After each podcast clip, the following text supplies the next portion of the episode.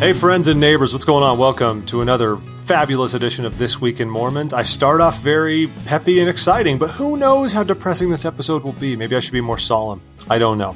Either way, it's great to have you with us this week, and we appreciate you taking the time to do so. If you could, leave a review for TWIM on iTunes, or if any of your pod catching services allow for reviews, we would love it if you do that. I'll save the other plugs until later, uh, but for now, I would like to welcome our co host, once again, the pride of Washington State, Jared Gillens, is here. And in this episode, the voice of solemnity.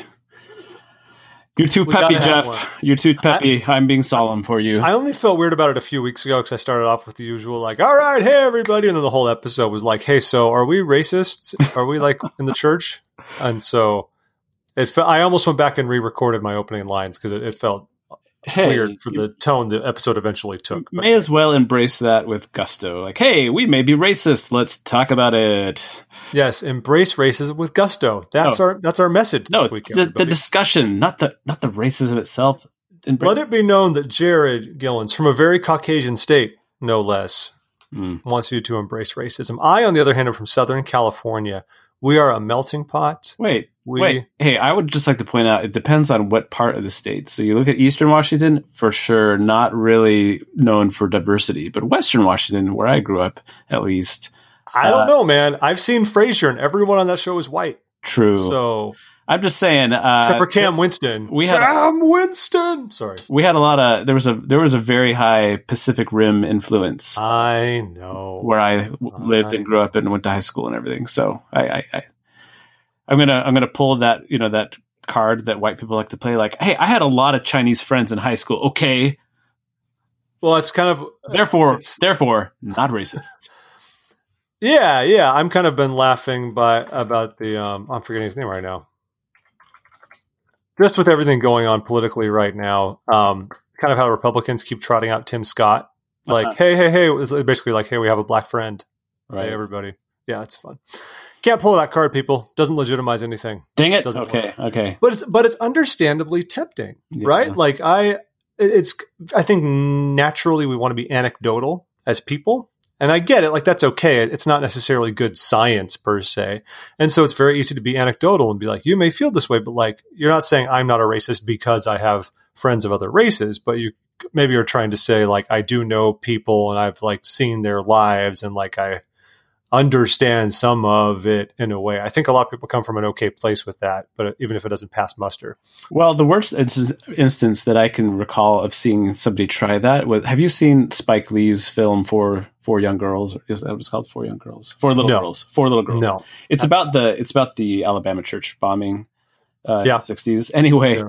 uh there are a few interview um segments of an interview with George, you know, Governor former Governor George Wallace during He was a nice guy. well, the, he during all of his interview spots, he he has this black like servant aide type person standing next to him, Oh, jeez. and at one point he tries to like say like what good friends they are and how close they are, and he kind of like reaches out to kind of like he's sitting in a chair and the, the the the black aide is like standing, and he kind of reaches out to kind of like grab his arm or grab his hand, and the guy like uncomfortably inches away from him. and um, so anytime anyone's like, "Hey, I'm not racist. I have a black friend," I think of that shot of like George Wallace like trying to reach out to his black servant, you know, claiming that they're good friends, and the and the guy, you know, kind of indicating with his body language, "I want nothing to do with you." So well, and the thing to remember, of course, in all of this is that George Wallace was a Democrat, and the Democratic Party created racism. of course, of course. Yeah. yeah, There's no, there's no such thing as, um, you know, parties um, changing position over time. That, Uh-uh. that doesn't happen. Doesn't does not happen ever. Never happens. Uh, well, before we get into plenty of our racially charged news, everything going okay for you over there, pal? Up north, inside the Beltway. Oh yeah, stuff? inside the Beltway, we're doing a okay. We yeah, I, I have nothing. I, I really have nothing to report. It just feels like it's you know Well, yeah, it's COVID. It's COVID. I am here. we are going to take we're going to take a small trip. My wife and I have a little trip planned for, uh, to go down to Staunton uh, Virginia. Oh yeah, Staunton's very cute. But that's where we honeymooned. So we're gonna we, we found an Airbnb that looks you know clean and nice, and we're just Dude, gonna. we have a we have a mutual friend who also honeymooned there. Why is everyone honeymooning in Staunton? well, they copied us. They they That's they, fair. they heard that we honeymooned there, and they were like, "Hey, that's a good idea," and they went after Okay. we did.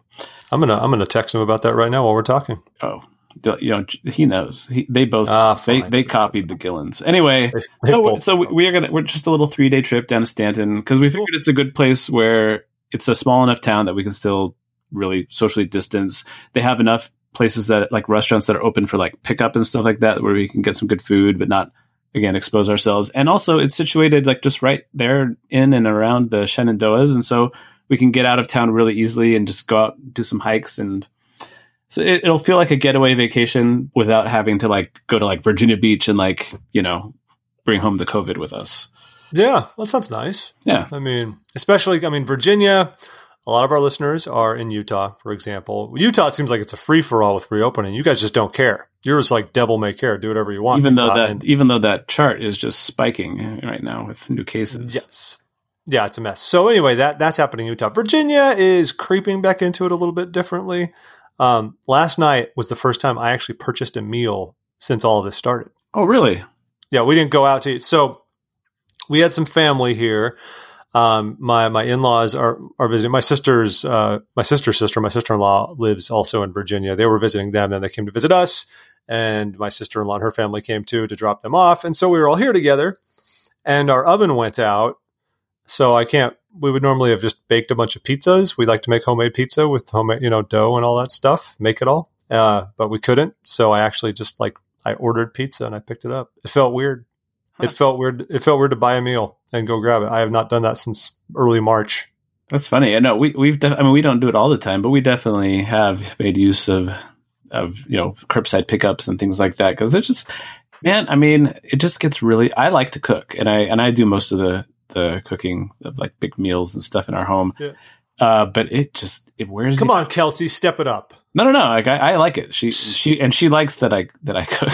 so What Uh, What are you getting from this relationship, Jared? That's all I want to know. um yeah, I don't know. I guess a lot of gratitude for the meals I cook. I, Oh, fine. I just like being you know the chef, I, I actually which you. which I- in which in French literally means the boss. So no, I totally get you because I I don't we trade off a lot on our meal cooking, but I like never mind if I get quote unquote dumped on to make dinner because for me it's like therapeutic kitchen time and I can just make stuff and it's fun. I totally like it. So there's something about like quarantine that feels for some reason it just feels like even though we're eating the same number of meals, I don't know, something about being cooped up makes you feel like it's somehow it's more onerous that like no, we have to cook so many meals and so like getting p- picking up food from a restaurant or, or ordering in feels like some sort of great relief. I, I don't know. I don't know. It's a treat in a way, right? I mean, we take these things for granted and then it becomes like a special treat. I get it. Well, that's fun. Yeah. So you guys are doing all right too down there. We're doing okay. So part part of the big fun we had yesterday is we actually blessed our our newborn uh, as well, since everyone was here. Because I, I had hopes originally we blessed our other kids in California. That's not going to happen. So uh, I thought maybe church would come back into swing in Virginia, and I just bless them like normal in church. You know, invite friends and people and stuff. But I don't think that's going to happen either. So we just said, you know what? We'll at least have two other Melchizedek priesthood holders at our house on Monday night. Did you do like a little Zoom call so other family members? We did. That was actually pretty fun. So we, yeah, we did a Google Meet thing. But yeah, we hopped on Google Meet and I actually set up my laptop and I set up the same microphone I'm using right now to talk to all of you. You know, for better audio fidelity. So if you if you stumbled upon the scene, you would have wondered what is happening. Like I should have left my living room drapes open so passersby could wonder why there's a man standing in a suit with other men in a suit with a laptop that's on a stool on top of a kitchen table and a microphone with a boom stand in front of his face. Like, what is this all about? So we did the whole thing. It was fun. We just had, you know, a lot of our extended family and other siblings just hopped on and saw the blessing. It's, I, I, I guess one of the big perks in a way of the COVID lockdown is under normal circumstances, a blessing is a, a more localized thing, whether it's at church or if you do it at someone's home, like we've normally done. Mhm. and everyone's there and it's a really fun social event but it's like everyone is there. But now we've sort of opened up our mentality to say why can't we have people watch this virtually even if they can't participate in the blessing itself you know holding the baby? Um, so in that sense it was kind of fun because there's people who might not have ever been able to be there like just friends of ours who are elsewhere in different states who would like drive out for it or anything like that. And we're just, oh, hey, just click the link, hop on. Yeah, and that I mean, join us for ten minutes, you know. And I and I think I, I don't know. I can't remember if you and I specifically talked about this uh, on the show, but I, but I know you guys have talked about. It. You know, the church a few weeks ago, you know, did issue a clarification that you know you cannot perform ordinances remotely. Like you, you know you specifically they were saying you know no doing the sacrament. You can't just have like a sister in her home with her own little plate of bread yeah, some water yeah. and have somebody bless the sacrament over zoom or whatever. They said you know they specifically said you can't perform an ordinance remotely or virtually but then but you know but having somebody but you can perform an ordinance and display it remotely you know we, we've all i think most of us probably have participated in temple dedications um, you know, a, quote unquote attended one, but like remotely, or uh, you know, we all say amen as we pray together in general conference. Um, mm-hmm. Or we even did, and I know this isn't an ordinance, but we did a Hosanna shout together worldwide over, you know, general conference. So I, I just want to know where that thin line is drawn, where it's okay to do a Hosanna shout over satellite or over, you know, high speed internet connection, but it's not okay to receive a sacrament blessing. Like, you know what I mean? I, I, I just want to know. I, I want some theology on where that line is and why. I don't know either. I mean, I feel like this is fine. Now you're making me wonder if I sinned. No, no, no, no, Jared. But I'm sure you did not because because you didn't hold your baby in front of the monitor and have like no. father do it yeah. from like you know 300 miles away or whatever. Yeah, exactly. So I thought it was fine. I don't know where the line is. I mean, I, th- I think I'm with you. Like what we did last night was great. Uh, and it was so nice, like to be able to include my parents who were far away and just let them still see the kid, and and also the great upside to recording it this way. is I figured, well, since I'm recording, usually for all of our blessings, I've thrown my phone in my pocket and just to get audio of it so I could transcribe it later, have a record, which I still did as a backup. But this time, I was already running the good mic, so I just opened up recording software at the same time. So now I've got like this high fidelity recording of the uh, it, of the blessing. Well, I don't want to call you out in front of like everyone, Jeff, but isn't the handbook very specific about which ordinances can and cannot be recorded? It is, but there's a new handbook, and I don't know what it says. So, so uh, oh, so you're pulling the ignorance card? I see. I see. Yes, I am. Yes, I am. I cannot be tried for for breaking the law if I didn't know I was breaking the law. Speaking of ignorance, we have a lot of uh, interesting news to, to, talk about today. Sorry, just kidding. Uh, no, you might as well. The ignorance abounds uh, all over Latter Day Saint news, doesn't it? Some, sometimes, sometimes it's it's almost as if what Moroni said at the end of Book of Mormon, reminding us that if there are faults or errors, they are those of men, and that was referring to the the way the Book of Mormon was written. But it also just refers to us as a people probably. It's a good well, thing to be reminded about. Well, lest I be seen as being overly critical of any group or individual, let's talk about um, some ign- some general ignorance that we all share, and that is what happened to Elder Holland. We not, we don't know. For anyone who's not aware of what this, yeah, please elaborate. so we got news. Um, I don't know. I can't remember exactly when, but it went out. You know, I saw it on Twitter, and it was being talked about a lot. But that Elder Holland was in the hospital, and then the only thing that was being like, specifically said was it's not COVID nineteen and uh, but beyond that, there were nothing. There was nothing really specific said. We just knew that he was in the hospital and that tests were being run and that he was being observed. And then, like five or six days later, I, I want to say it was under a week, but it was almost a week that he was in the hospital. The church released um, the church newsroom or the newsroom um, released a statement saying Elder Holland has been released from the hospital and he's doing okay and it wasn't COVID and I mean, you know, that's it. And it was sort of so we don't know. We don't. He's seventy nine years old, so which is not old, old, especially as far as apostles and prophets go, uh, church leaders in those high positions. But he's not a young spring chicken either. So whenever you see somebody like Elder Holland, any any church leader that age in the hospital, it makes you worry a little bit.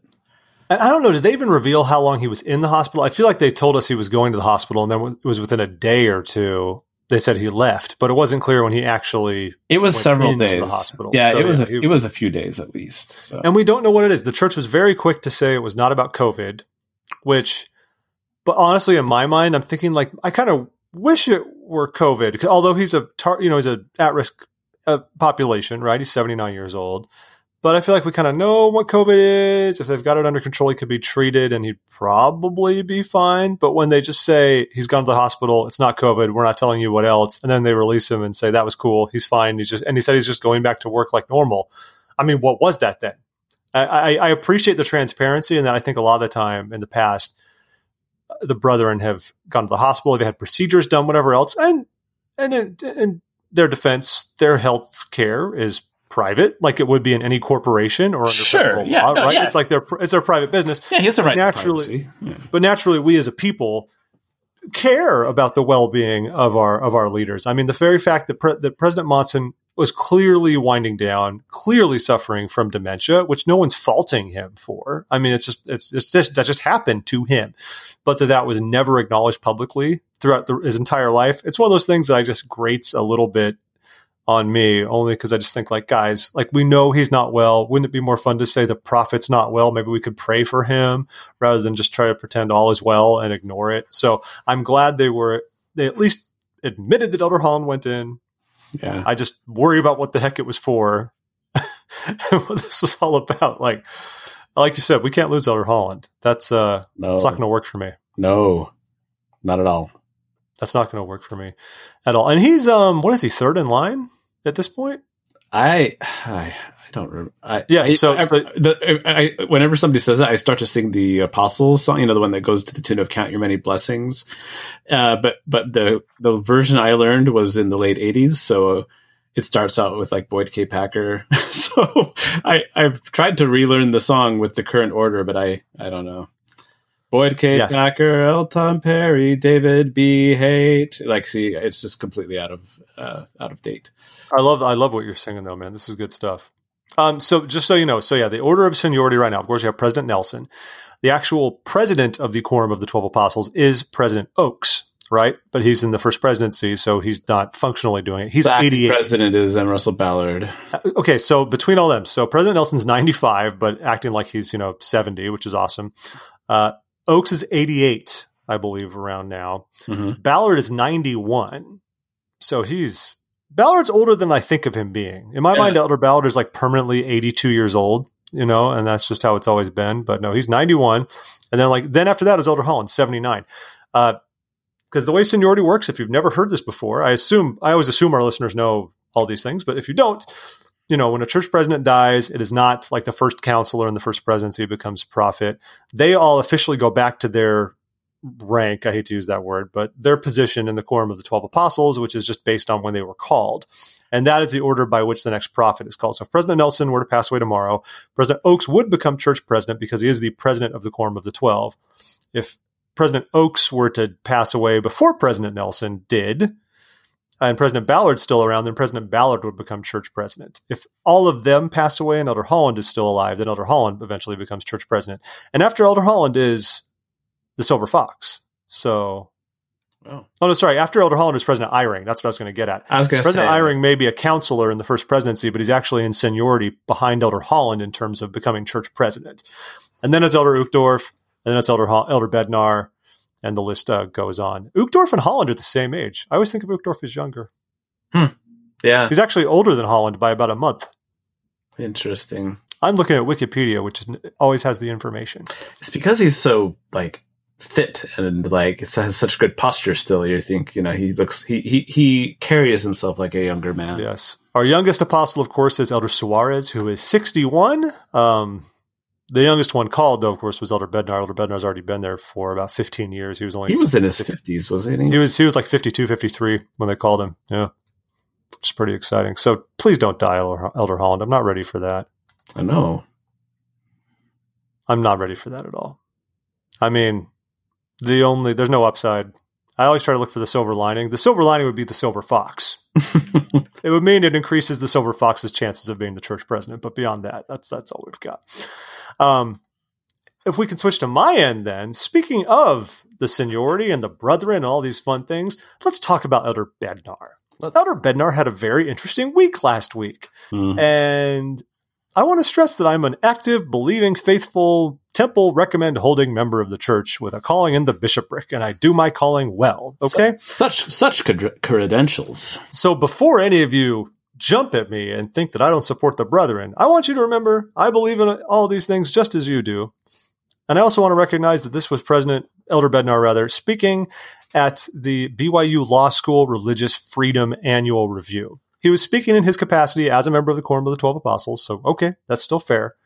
But he also wasn't speaking to a directly like church audience. It was it's a bit more it's a bit more of a legal academic focus about religious freedom. So that's some context. Now, the way the church has chosen to cover this has been interesting to me because if you read the full transcript of his remarks, they're almost a little bit more balanced than I would say the pull quotes have been.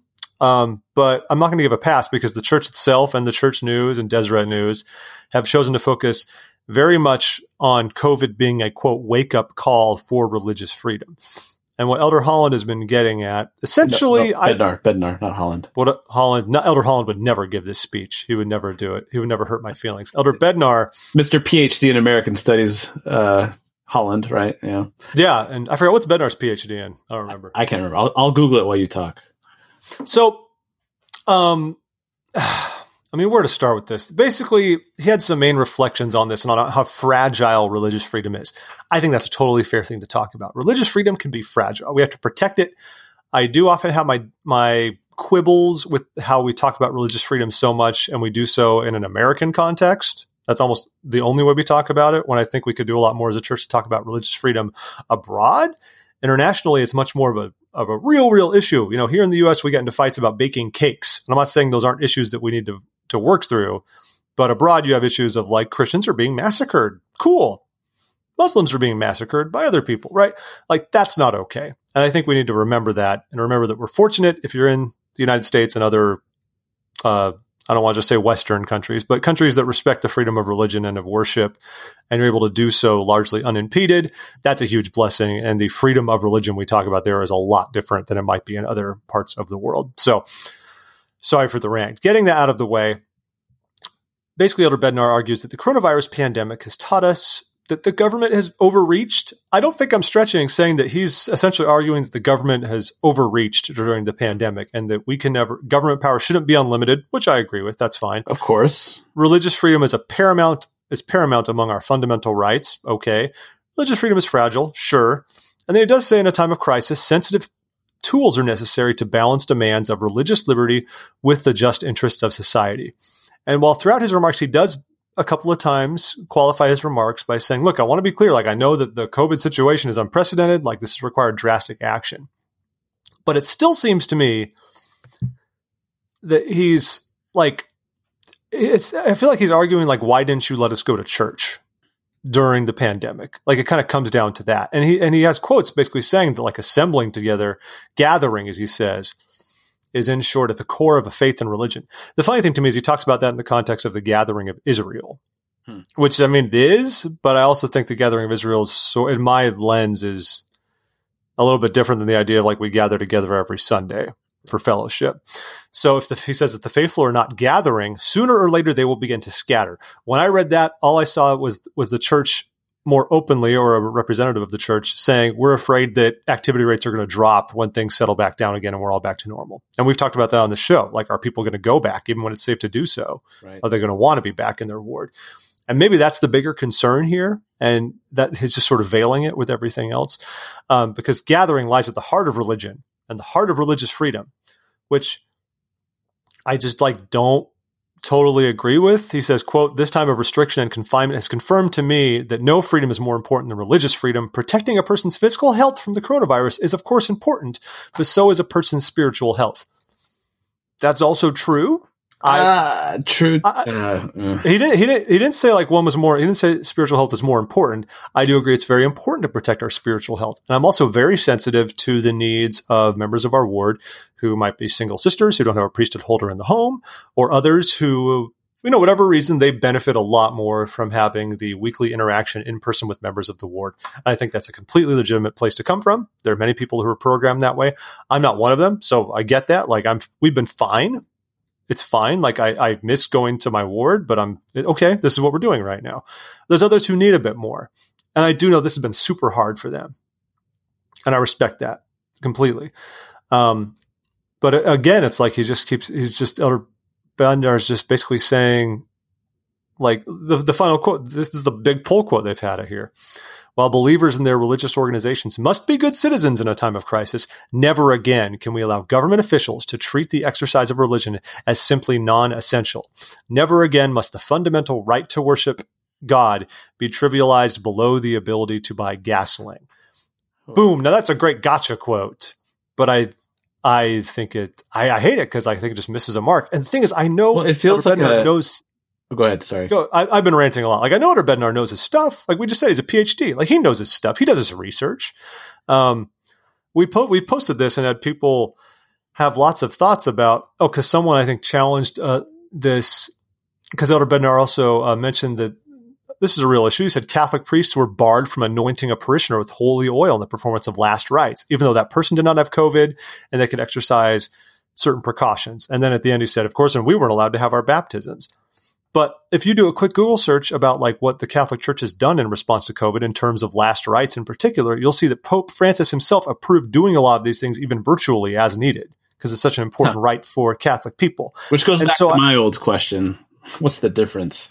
Anyway, there's that. There's that too. But even seeing that one example, I looked at it and said, okay, I can't imagine Elder Bednar. This is strictly my interpretation. I, I understand that, but I can't imagine Elder Bednar would not be aware of that because if he's preparing these remarks, you would think he'd look into this, and he's an apostle in our church. Like he knows what's going on with other large faiths. So either he didn't know, which seems weird to me, or he chose to omit the fact that the Catholic Church has made accommodations for these very things because it was easier to make a point about this one instance that is verifiable that Catholic priests were barred from anointing a parishioner, as if to show that government is denying people their right to worship. Yeah, I'm I mean, sorry. Talk, Jared. No, I was gonna say like a lot, a lot of ways that that that uh, what you said was sort of the the gotcha quote, the big the, the headline quote.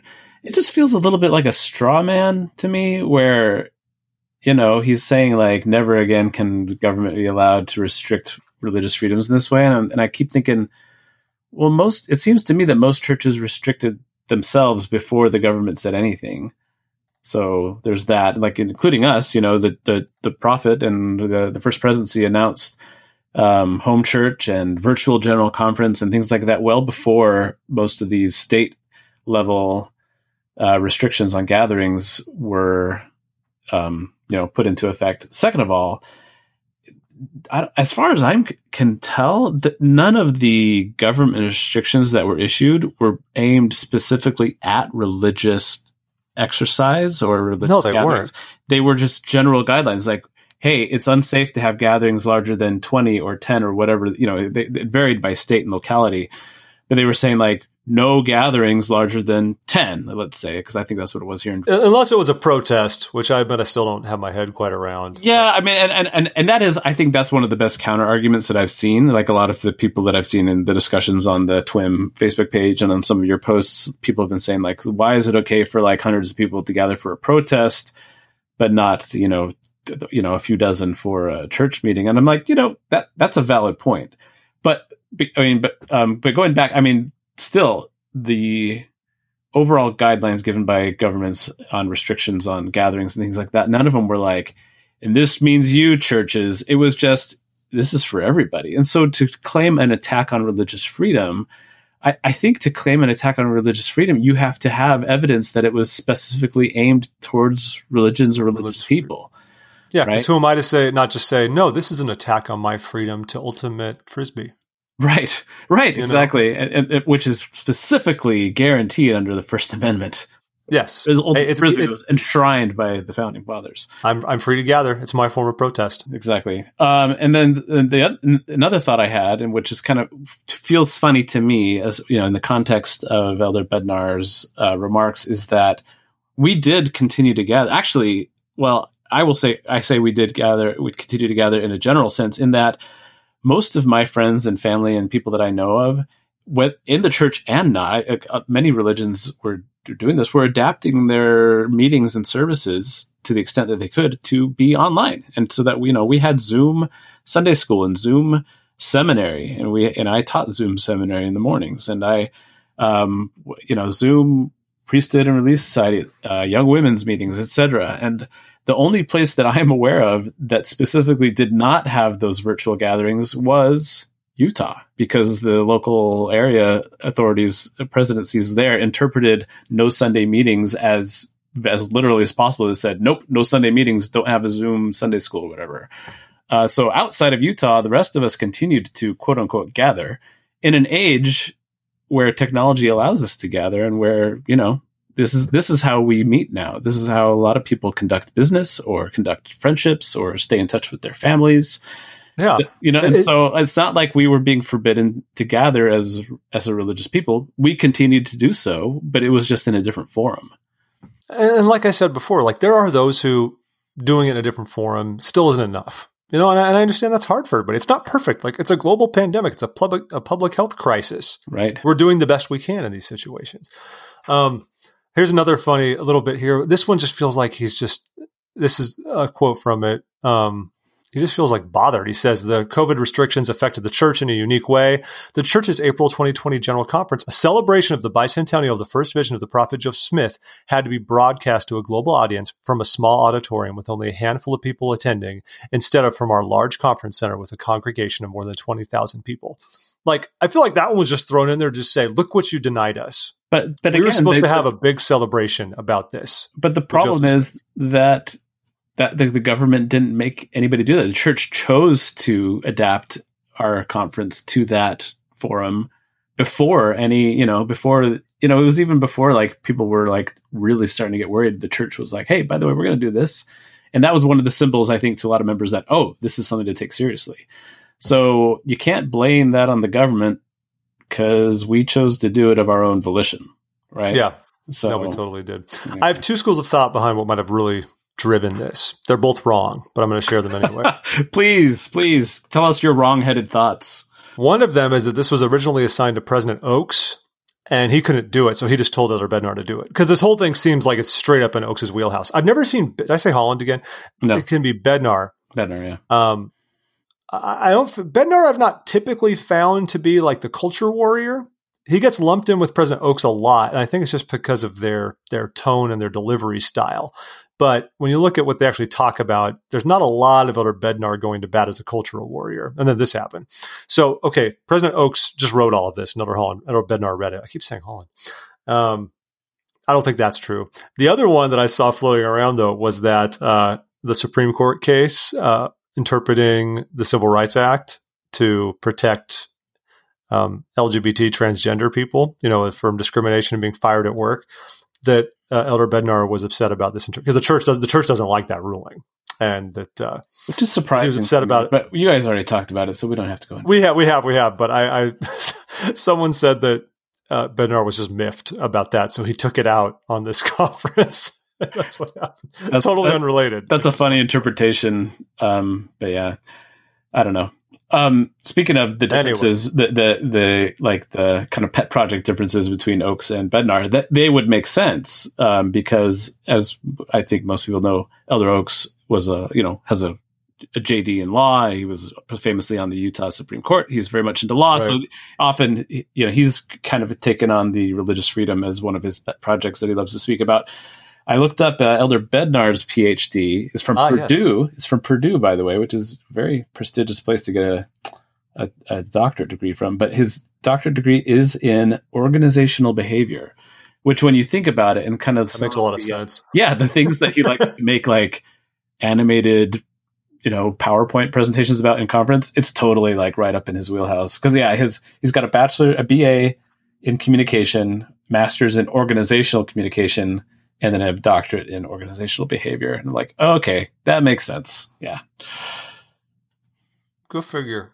So anyway, rant over. I'm still not totally settled about this. I think it was a weird speech, and I, am not alone. I think a lot of it people is. were just like, "Yay, protect I, religious freedom!" Right, and that's well, the thing. If the main takeaway is, "Hey, we always need to be safeguarding our rights and aware of like not allowing the government to get too powerful," hey, I'm on board with that. That's that yeah, is, that's yeah, the totally. story of America, right? But but as far as the spe- specifics that he was kind of getting up into, I'm thinking, well, I don't know if I'm so worried about those things, but you do you, like, even, even, even like gasoline. Okay, if you're getting gasoline, right? Like I haven't driven as much during all of this, sure, but there's plenty of people who might have to drive more. Maybe you have a generator. Maybe you have whatever. You're, it's your business why you need gasoline.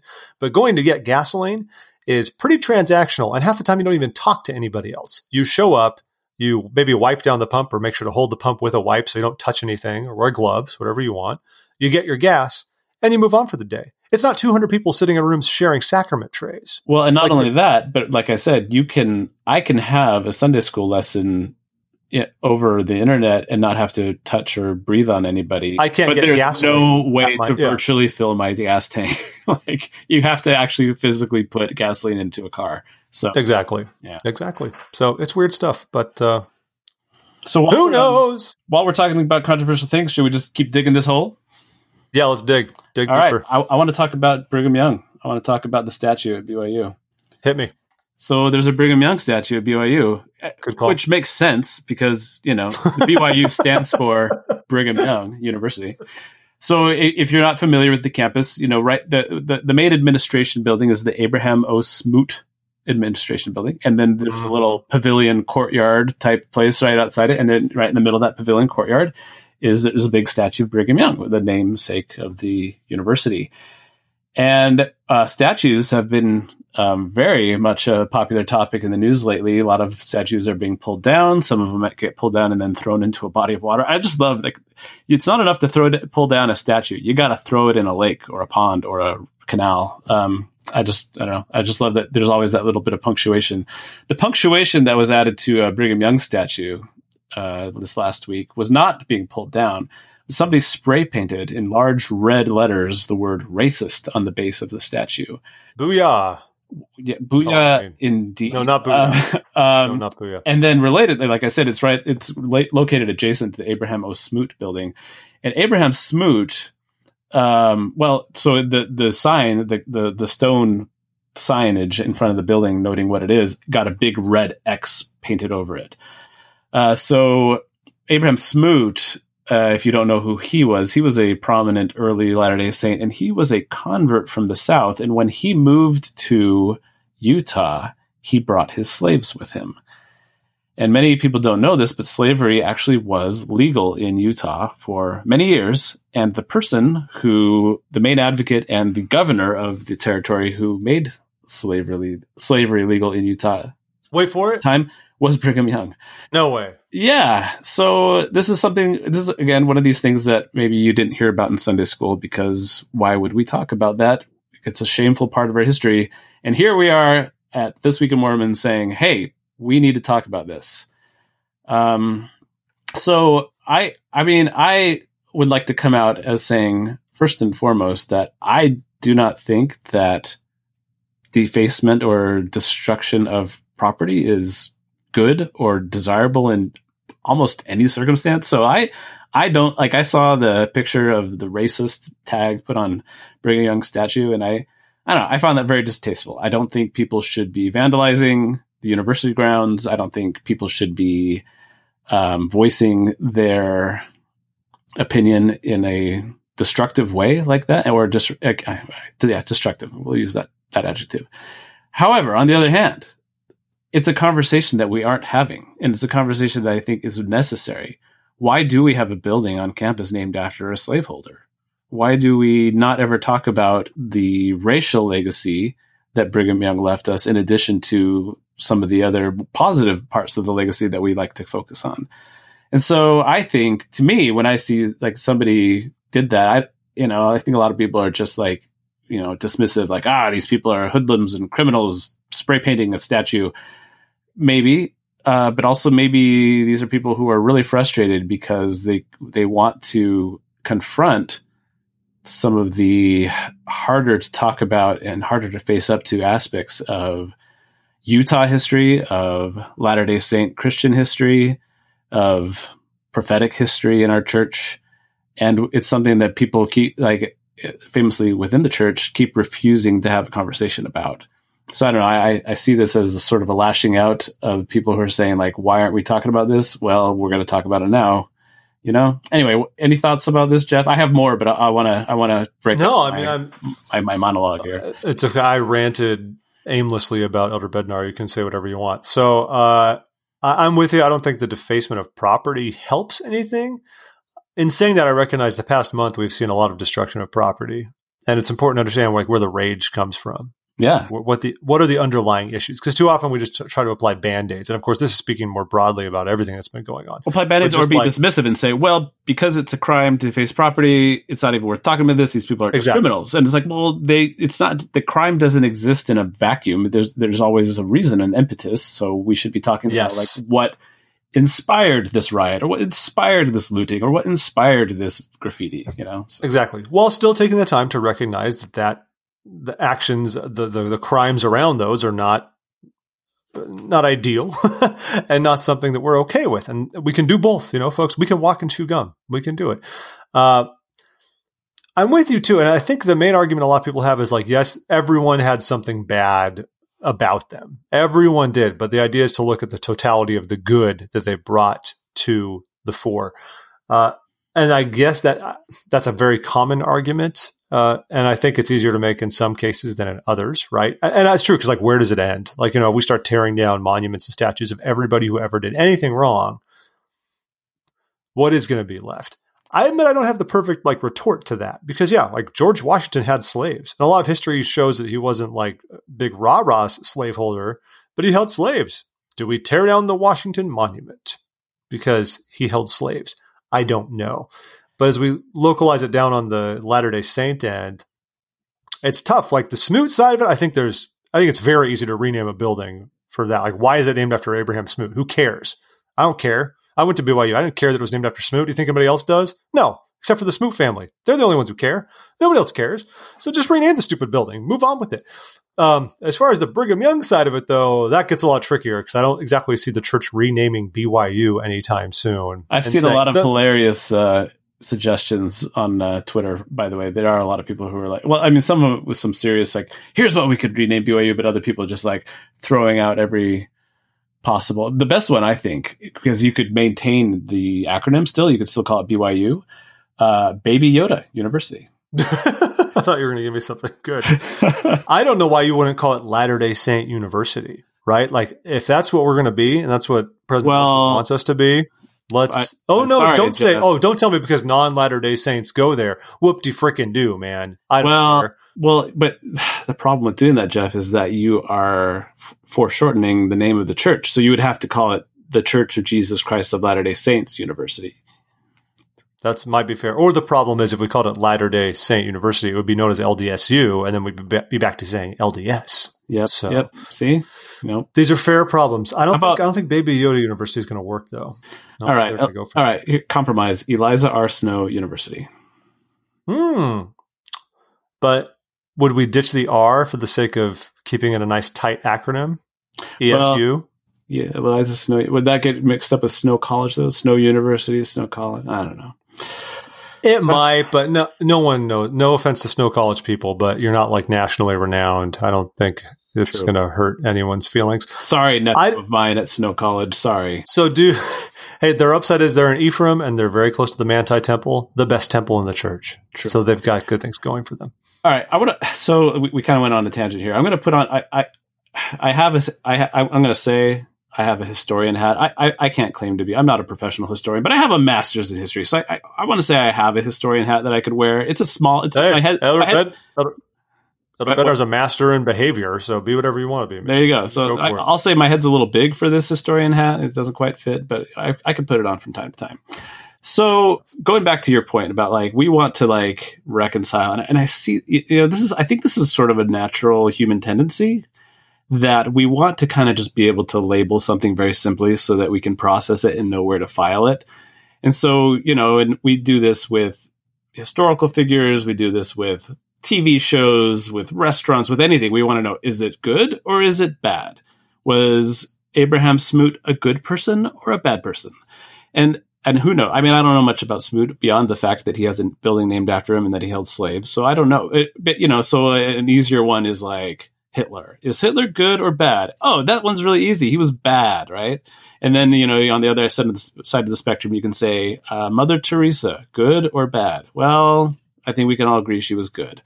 But it gets really dicey when you get into people like George Washington or Thomas Jefferson or um, I'll even concede some of the arguments that people try to make for Robert E. Lee, like I, you know, devoted family man, you know, loved his state, sure, admirable qualities. Loved his soldiers. His soldiers were very loyal to him. Good, good. There were some good qualities. Robert E. Lee fought to preserve the institution of race-based slavery. Well, that's bad, you know. so anyway, and so then when we get into this topic, like especially now when you start to talk to church members who have testimonies about living prophets and um, you know modern revelation and authority passed down from God to people, and you say, "Well, what about Brigham Young? Good or bad?" And people want to want to be able to apply a label and say, "Well, he was good because God called him to be a prophet, and therefore everything he did was prophetic, and we shouldn't be complaining about him for any reason at all." And then you get the other side, people saying like, "No, look, he." He legalized slavery in the territory of Utah. He proposed and enacted policies and proposed and you know taught doctrines about that were extremely racist towards African people of African descent. Um, therefore, racist. Therefore, bad. And and the real the real problem is that you can't like you can't label anybody. Like when you get down to it, um, it, it, you can't. We, we're not. We're never going to have a conversation where we decide once and for all was Brigham Young a good or a bad person because he has a line through him and like anybody, like all of us, he constantly had to wrestle between his dual nature to sometimes be good and produce good things and sometimes be bad and produce bad things. And every single person in history has this. And so historians famously generally don't spend a whole lot of time trying to figure out if people were good or bad. They just like to be descriptive and say, here's this person's life. Make what you will of it. So anyway, I don't know. I don't know what to do about the name of the university. I don't know what to do about the racism, the racist tag at the base of his statue because people are making good points on both sides of it. And I think the better thing to do rather than just decide, oh, was Brigham Young good or was he bad? Are we gonna are we gonna embrace him or are we gonna keep him at arm's length? Is just to have this conversation, right? I mean, that, I think again, it goes back to my original point. I, I want to say my understanding is the reason why this tag happened is because we're not even talking about it. And if we could have like honest and heartfelt conversations about some of the problems of race relations and race ism in our in our historical in our religious history and our cultural history, uh, I think that's the first step towards resolving or even if we're not going to resolve anything, at least like acknowledging and talking about it, right? Like it doesn't do us any good to like bury our problems and just sit on them um, that way lies madness. And I feel like a lot of things, like a lot of things in this area, we're just trying to look forward. You know, I mean, like like we can talk about it in detail if you want, but they, we just formed a committee at BYU to evaluate race and inequality. That's great. Yes. That's an issue on campus. Form that committee and make it happen. And know what's best? Gonna, what the best thing about that announcement? I, when I read that, I was like, okay, I got to know who are these people. And actually, most of them are people of color. Yeah. Good. Good job, BYU like this is a great announcement, and I'm glad that we're working on that going forward with the right people. But if we're going to actually come to terms with our past, which is a past with racism, and I, like you said, Jared, uh, you you say exactly the things I feel that prophets are not infallible. You know, uh, President Uchtdorf, only a couple years ago, when he was still President Uchtdorf, gave a talk reminding us about the dangers of treating prophets as if they are infallible, godlike individuals. Yep, they're men. Yep. They are men who are products of their time in many ways. That doesn't mean it's a free pass. That doesn't mean you just say, well, it was normal back then. That's not necessarily true. And even if it was, that, that doesn't mean we just put it in context and forget about it. But they were men and they were not perfect. And I think it's going to take leadership from like from BYU, from church leadership, actually turning around and saying, fine, let's talk about racism in our past. But I'm skeptical we'll ever do it based on our reticence to apologize for the priesthood ban it makes me wonder how much we'll go and actually address any of these other issues. I want to think we would, but I feel like it opens up a can of worms. Then everyone's still going to ask, why aren't we apologizing for the priesthood ban? Well, and then so that brings up another interesting uh, bit uh, from the, that ran in the Salt Lake Tribune. Apparently, several individual members or groups of members, at least, have taken it upon themselves to apologize for the church's racist past, which it's kind of funny. Did you see a few weeks ago there were like these videos going around of people on social media like making videos of themselves renouncing like white um what white privilege like you know and like so these white people yeah, make a video yeah. it's like I renounce white privilege. It reminds me of that uh that time, that moment on The Office when uh, Michael. I declare bankruptcy. That one. Exactly. He declared Yeah. bankruptcy, and you know, Oscar's trying to tell him like, no, that's not that's not how it works. Anyway, it, so it's to me these members getting up and saying like, I apologize on behalf of my, the entire legacy of Mormon history and the current church. I apologize for our history. It's kind of like, well, I, that's nice. I guess that's a nice thought, but it doesn't really do much for me, and I kind of feel like it's problematic. I, I personally, and, and this is just me, my opinion, uh, one man's opinion. I would love to see the church apologize, and I know Elder President Oaks has famously stated that we do not apology, we don't seek apologies nor or nor offer them. Or that's not the exact quote. You know what I'm talking about, right? Uh, as a quick mention, as we pivot off this topic, we talk about BYU renaming buildings. Uh, Southern Virginia University actually did rename one of its buildings, uh, the former Durham Hall, after the administrators learned about the racist past of its namesake, Robert Lee Durham. Now, they can do this, of course, because SVU is an independent university that strives for Latter day Saint values and adherence, but it's not owned or operated by the church in any way. So they can just up and that's why it's so swift, Right. basically. Well, and also another interesting thing about this is that uh, Durham he's he has no connection to the modern institution of this university. It was it was named after a person who was connected to what wasn't the, before like a religious seminary or something like that for a different Yeah. it was for a different church. And uh, so it's not like durham was a founding member of svu it's not like he was a great virginia latter day saint in our history. It was just a guy who they inherited the name of this building from the previous institution that they purchased it from. And it's sort Right. of like whoa he's a super racist guy. All right. No need to carry that on anymore. So It's it's, an easy- it's a simpler it's a simpler issue than abraham smoot or brigham young so Big time. So, some news that'll affect everyone, but especially Jared and myself. Ugh. So, you all need to feel bad. Uh, and also feel bad for the 8 million of us living in the Washington, D.C. slash Baltimore metropolitan area. The church has announced it is postponing indefinitely the open house and rededication of the Washington, D.C. temple, originally slated for this fall. Uh, we, I think, Jared, I think you and I talked about this last time you were on here, and we've mentioned it before. When they announced that conference was going to be virtual only once more in October, it immediately made us wonder how are they going to justify doing our open house then at the same time right if conference can't happen. And sure enough, that's what's going on because of COVID. They have not announced when it's going to come back. Um, they actually said they're only going to do it, quote, when large public gatherings are deemed safe. Considering the dedication itself was supposed to be in early December, I think it's safely we're going to we're going to be in spring of next year in a best case scenario. I would assume right uh, until they rededicate it. So that's a bummer. Uh, and now the cynical part of me, though, in looking at this, what it tells me is the temple's still going to be done and ready.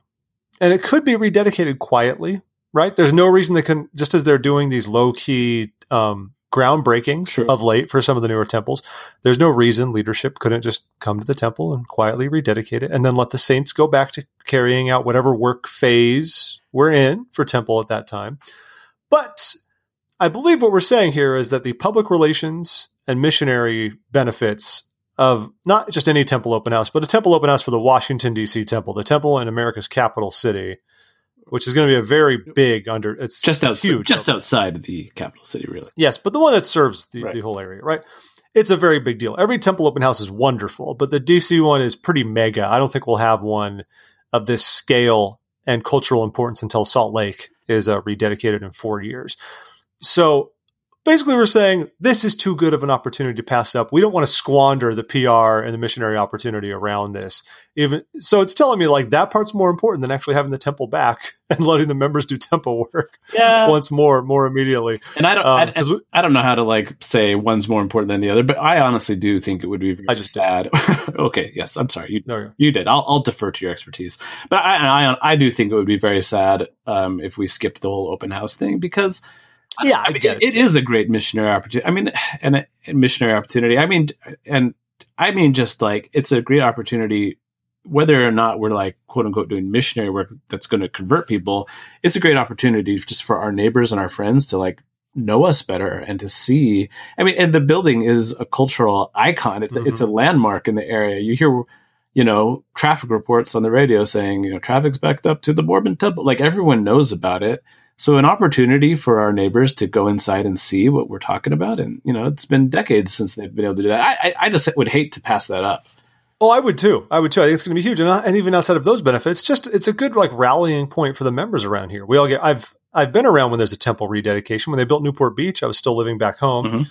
and uh, like it was so exciting. Like the 14 stakes feeding into that temple. We had other other than the cultural events and all that stuff, the weird youth event thing that they used to do Mhm. um, which I wasn't a part of, but my siblings were. Uh, It was it was a lot of like fun. You felt a lot of togetherness, a lot of cohesion as a unit, as a county in our case, as all the Latter Day Saints coming together to celebrate their temple, and of course to to volunteer to help out with it. Yeah, it was awesome. I would never want to take it away from anybody, but I do think it's kind of funny that we're basically saying that's more important than like being in phase one and letting some people get married. It's a, a handful. It's a, let's have this, and it is a little hard because right now Philadelphia is still closed too. So our nearest open temple in any capacity is Raleigh, North Yeah. Carolina, which is a tiny one. It's a lot But closer someday- to you than it is to me, though. Yeah. I know hours, eons, the whole thing, parsecs, whatever you want to say. Uh, um, so speaking of temples, though, this is sort of just like a little, just blip on this little on this radar. But I, you guys posted to the uh, this week in Mormons Facebook page the the Brazil was it Belém Brazil temple, Yeah. which is super interesting. I've never seen anything like this. Uh, temple or otherwise but like, i guess there was just too much rain and bad weather affecting the construction of the temple so they built like this little it looks like a concrete dome is that concrete what is it I feel like there's, it's got to be a tent structure, but I agree. but it, looks, like, it's got some it's- sort of patina on it. Like Yeah, I know it's weird. so. Anyway, there's this whole little. it looks like a cocoon. yeah. it they- looks like a cocoon. yeah. In, in in a few months, the chrysalis will break open and a and a beautiful temple will emerge. Um. Yeah. I don't know. It's so strange. You should everybody go check out the Twim Facebook page. Is it on? We'll have it embedded on with this article, with this episode of this week in more. It's, yeah, it's it. just it's the funniest little thing. Here's just a little little. Here's a little dome. There's a temple inside. You'll see it eventually. Yeah, I've never seen it. So anyone who wants to follow temple construction can't because they've just for six months they've just been building the temple But have inside you this. have you ever seen any construction site with Not a, like with this, dome no. structure built over it like that? It's just it's it's interesting. Maybe it's a Brazilian. Maybe it's common in Brazil. I don't know. I don't know, but it looks pretty funny. I mean, it's right next to a highway too. There's a lot of pictures over at uh, le- um, Church of Jesus Christ Temples.com. It- it- People have taken you just drive by this strange looking cocoon thing next to the freeway. hmm Eventually, it'll be gone. It's pretty cool. Uh, also, in temple news, more temples are reopening. Six more, in this case, everybody. Six more. Where are they? Uh, uh. Well, the problem is they link it all in these like new art 14 in front. Where's the number? The following six temples. So we're moving around a little bit. Finally, uh, South Carolina, but then a handful of Mexico: Colonia Juarez, Guadalajara, and Monterrey, Mexico, all northern Mexico. Uh, then the Las Vegas, Nevada temple and the Toronto, Ontario temple will be reopening. Also, isn't it curious the nomenclature of temples? Like we know how they do like municipality, then state or Mhm. whatever in the U.S. You know, like Columbia, South Carolina, Las Vegas, Nevada. But for the Canadian ones, they don't call it Canada in the name. They actually default to the provincial appellation. So it's Toronto, Ontario. Well, we don't say Manitoba. Salt Lake, Utah, United States of America temple. No, no, we don't. But what I'm saying is abroad, for example, like Mexico is a federation, just Oh, like the United States. right. It's the United States of Mexico. Right. But we just call it the Guadalajara Mexico Temple, the Monterrey Mexico Temple. We don't. Um, what's Monterrey in? Jalisco? No. Is that Jalisco State? Which state is Monterrey in, for example? No, it's in Nuevo Leon. Yeah, so, like in Nuevo theory, shouldn't it be like Monterrey Nuevo Leon Temple? That could be a whole discussion on the um, like the American ethnocentrism of the way we name our temples, assuming that people only know all these regional areas on a country level alone. I don't know. It's kind of funny. Is the way we name temples racist? Discuss. It, I, that's that's what's happening. That's what's happening, especially in a, a country that might be a federation where there's a lot of autonomy for all these states, just like in the U.S. and Canada. Yeah. Who knows? Salt Lake Temple is. Uh, Well, then, well, You- how far would you go then? So, like, would you? Because, like, I know where does it end? Well, because like also, um, uh, what do you, Switzerland is a is a loose confederation of cantons. the cantons, So, right? so the Bern Bern Switzerland temple, like you know, is because isn't Bern in the canton of Bern? I want to say anyway. Um, anyway, I don't know. That was that was my ignorance of of Swiss geography. Sorry, no, we're gonna get to the end of this real quick. I believe Bern might be in the canton of Bern. I think it is. Um, It's the de facto capital of Switzerland, you know. Mm, It's the federal city, interesting. you see. I've been there.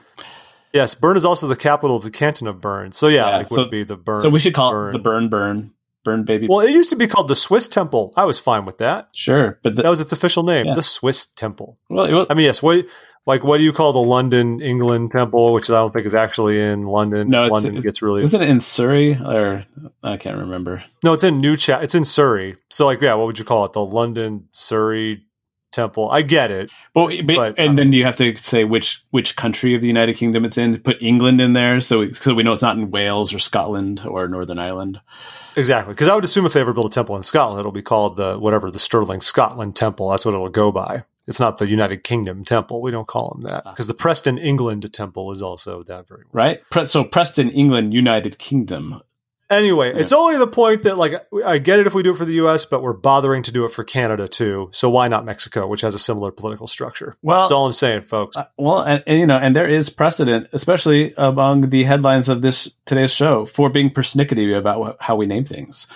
yeah, The church recently uh, announced that they've renamed several historical sites, and I've heard it was funny when I first saw this headline. I thought, "Oh no! Like, is this like what we've been talking about? Like, is Temple Square going to suddenly be Like, called I- the Mall? did they remove Brigham Young's name from something?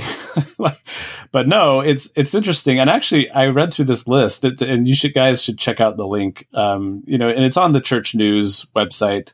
Uh, there, there's this article, and it's the headline is several church historic sites have new names, um, but they're good. It's it's good, and basically they're trying to, in some cases, just simplify the name. So, for example, Cove Fort, which is this fort in Utah that's at like where is it? It's like um, it's, It's out by like Fillmore. I was gonna say it's There's like half, it's like halfway for it. between like Lehi and Tooele or something like that. I think it's halfway between Fillmore and Beaver. oh, is it south? I Or thought, Beaver I, and Fillmore. I thought it was west for some reason. No, Cove Fort's just like right.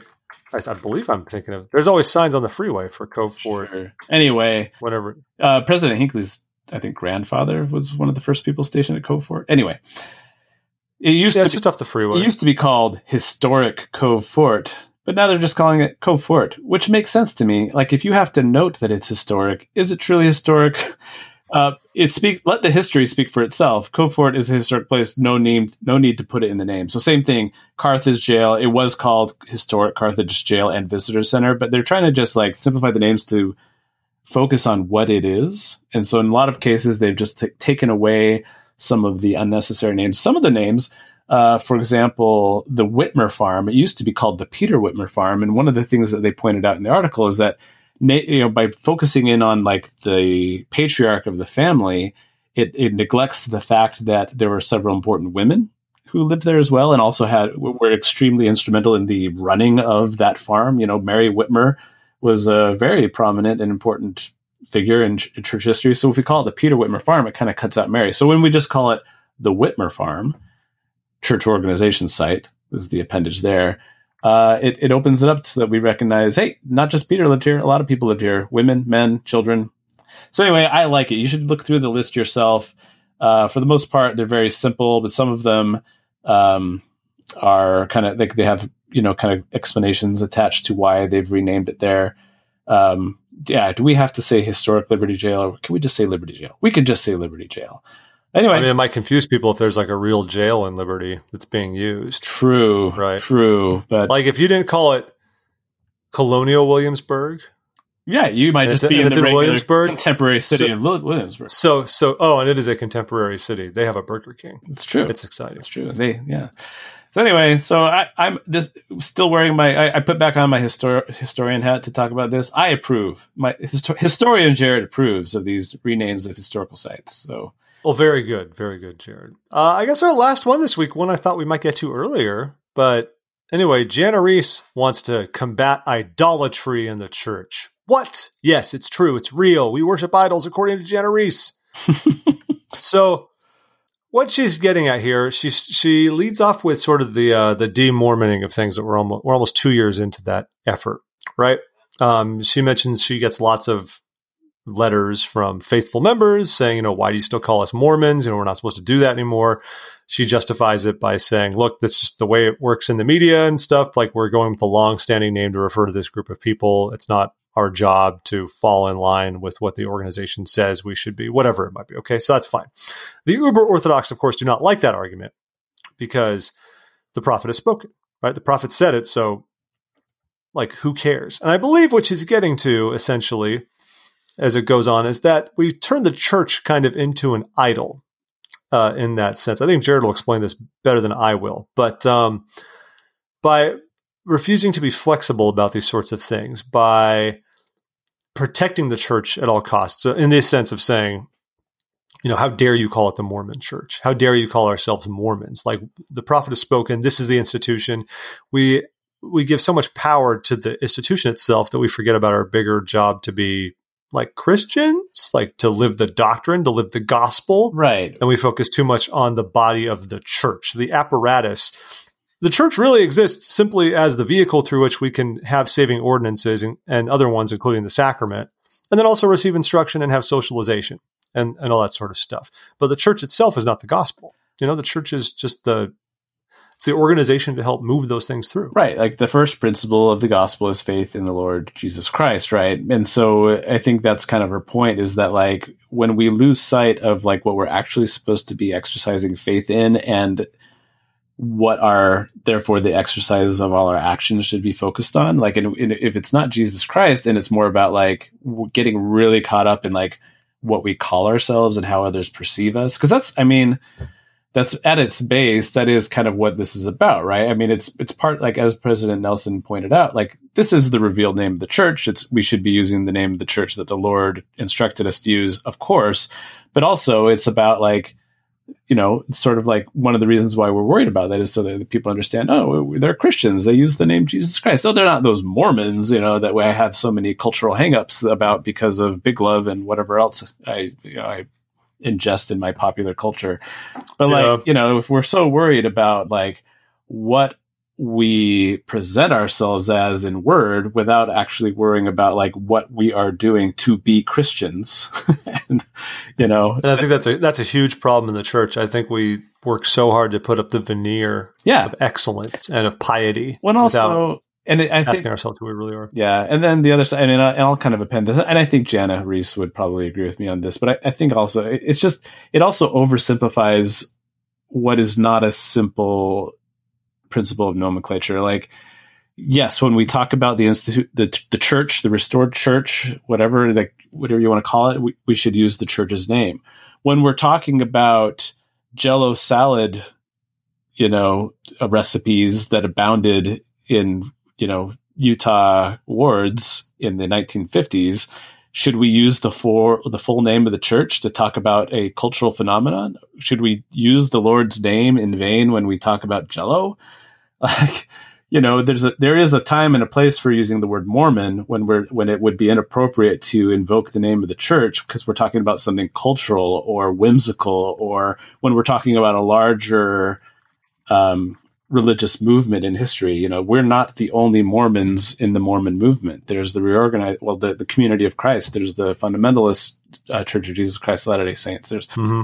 so anyway. Uh, the point is, and and if you guys want to like read more about this, I, I recommend Ardis Parshall's uh, blog. Keepapitchinin. She's Keepapitchinin. She is um, a great uh, amateur historian, but very very She's good, good historian she had a post several months back talking about this very idea, and, I, and I'm very poorly paraphrasing her argument. But the point is, we get so caught up in saying like, oh, well, the prophet said to say not to say Mormon anymore, but then by carefully following that, do we end up using the Lord's name in vain because we're talking about silly things like Jello and you know game nights and dances and things like that? So I don't know. I, I, I'm with Jen on this one. Let's not make an idol of the name of the church or the institution of it. Let's instead focus on how to be good members of the Church of Jesus Christ of Latter-day Saints. And, you know, we've, if we've taken his name upon us, that means we need to be acting in a certain way and not haranguing each other because we didn't do one small, you know, it's the what yeah. it's the straining at gnats and swallowing a camel type thing, right? Well, and because someday all this is going to go away. The church isn't going to exist the same way in the millennium. Like it's not going to have a pur- the same purpose anymore, right? So like, why would you cling to this, the church, the church as your, as, as, as you would your savior? You know, Yep. I mean, use it. The church needs to be what it needs to be, but and let that be a good thing. But yeah, like we said, just it doesn't have anything to do with how righteous you are. Be righteous. Well, You will. it has to do with how righteous I am, Jeff. I don't know about you. Oh, that's fair. That's fine. well, folks, how righteous are you? Let us know in the comments with this episode, okay? We want to hear about your righteousness and also all the things we did wrong or right during this episode. You can leave a comment on our Facebook page with this post, on our website, thisweekinmormons.com, with this episode. You can stream this whole episode right there on the website. Uh, and join us on Twitter or on Instagram as well. And of course, contact at thisweekinmormons.com. You can send us an email in private for the things you're afraid to say in public. That's fine. Um, Jared, if you were promoting anything, I would let you promote it right here, but you're not. So just promote excellence I do. and awareness. Be be excellent to each other. Which did you see the trailer for Bill and Ted? I did. Uh, it's, I, I, it might be like terrible, ri- terrible and ridiculous, but I will embrace it. I. Keanu Reeves looks much older without his beard. It's true. Much, much older. That beard is keeping him young. Bring it back, John Wick. Folks, we hope you'll subscribe if you haven't done so. It'd mean a lot to us. And, and uh, if you want to become a patron on Patreon, it's look for This Week in Mormons on Patreon, and you can donate like a buck a month, and it would make my world so happy. Until then, Jared, thanks for being here. Of course, my pleasure. Happy to have you, buddy. Uh, all of you, have a great week. Be well, be holy, and be happy. This week in Mormons.com. It's over!